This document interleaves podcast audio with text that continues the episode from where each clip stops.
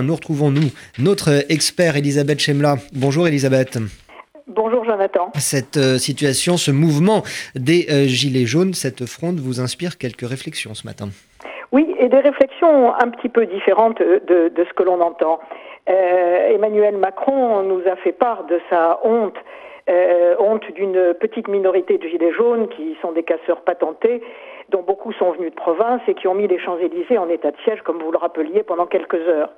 Mais honte bien ordonnée commence par soi-même, exercice auquel Narcisse est incapable de se livrer, alors je vais tenter de le faire pour lui. Honte donc à Macron et à son adulateur, Christophe Castaner, ministre de l'Intérieur, d'avoir délibérément organisé un plan d'autorisation et d'interdiction de la manifestation, un bouclage périphérique de Paris qui, pour ne pas polluer par ailleurs l'autre grande manifestation, celle des violences euh, contre les violences pardon, faites aux femmes euh, de l'Opéra à la Bastille conduisait forcément les gilets devant les vitrines de Vuitton. C'était une sournoise provocation gouvernementale et policière, et je m'étonne que pas une fois elle n'ait été dénoncée depuis 48 heures. Honte à Castaner aussi d'avoir fait dans la seconde de Marine Le Pen, misérable chef politique qui a démontré sa nullité intellectuelle lors de la présidentielle de 2017, la seule figure forte de l'opposition aujourd'hui, celle capable de mobiliser les séditieux d'ultra-droite.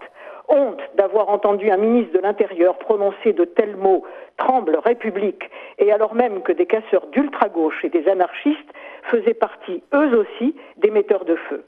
Mais ces derniers étaient des idiots inutiles de la démonstration politique, Le Pen, sinon rien. Selon Castaner, un peu inculte sur les bords, il fallait se référer à la manifestation antiparlementaire de 1934 pour comprendre ce qui se passait sur les champs. Ironie du sort, les républicains sénateurs étaient au même moment samedi en rébellion contre le gouvernement honte à lui d'utiliser ces références anachroniques à l'heure de la mondialisation et de la première jacquerie électronique française afin de déconstruire la légitimité des Gilets jaunes. Castaner reprend l'ancienne présidentielle. Macron, sombre impécréteur, encourageant ce qu'il dénonce, nous la sert sous toutes ses formes depuis quelque temps. Nous en sommes aux années 30, à l'époque des ligues, le péril populiste, nationaliste menace. La peste brune en marche. Eh bien, honte à Macron. Honte à Macron pour euh, les plus viles raisons électorales à l'orée des européennes, d'affoler, de dresser les uns contre les autres, de manichéiser sans vergogne, honte à son irresponsabilité politique, faire monter l'extrême droite, que nous sommes des dizaines de millions à vomir, pour nous contraindre à voter pour lui, notre sauveur réformiste. Mais puisque ce fut un samedi honteux, et malgré des attaques dont ils ont été l'objet et qui sont bien entendu irrecevables, honte aussi à tant de journalistes, en particulier ceux des chaînes d'infos. Fixés comme des papillons morts sur le bas des Champs-Élysées, producteurs d'images obsessionnelles du désordre, comme évidés, régurgeant la politique, la, propagande gouvernementale.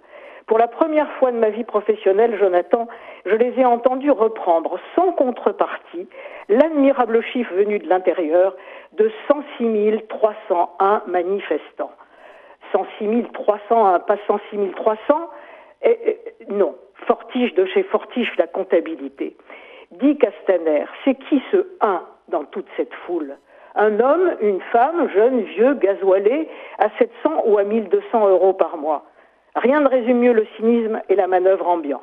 Après que Macron a abattu la droite, la gauche, les syndicats, les partis, voilà que ce 1, le gilet inconnu, vient lui dire que les classes laborieuses, comme il les appelle tendance ringard, ont retenu sa leçon et la retournent à l'identique contre lui. Il ne peut hélas en sortir qu'un isolement sociologique accru du pouvoir.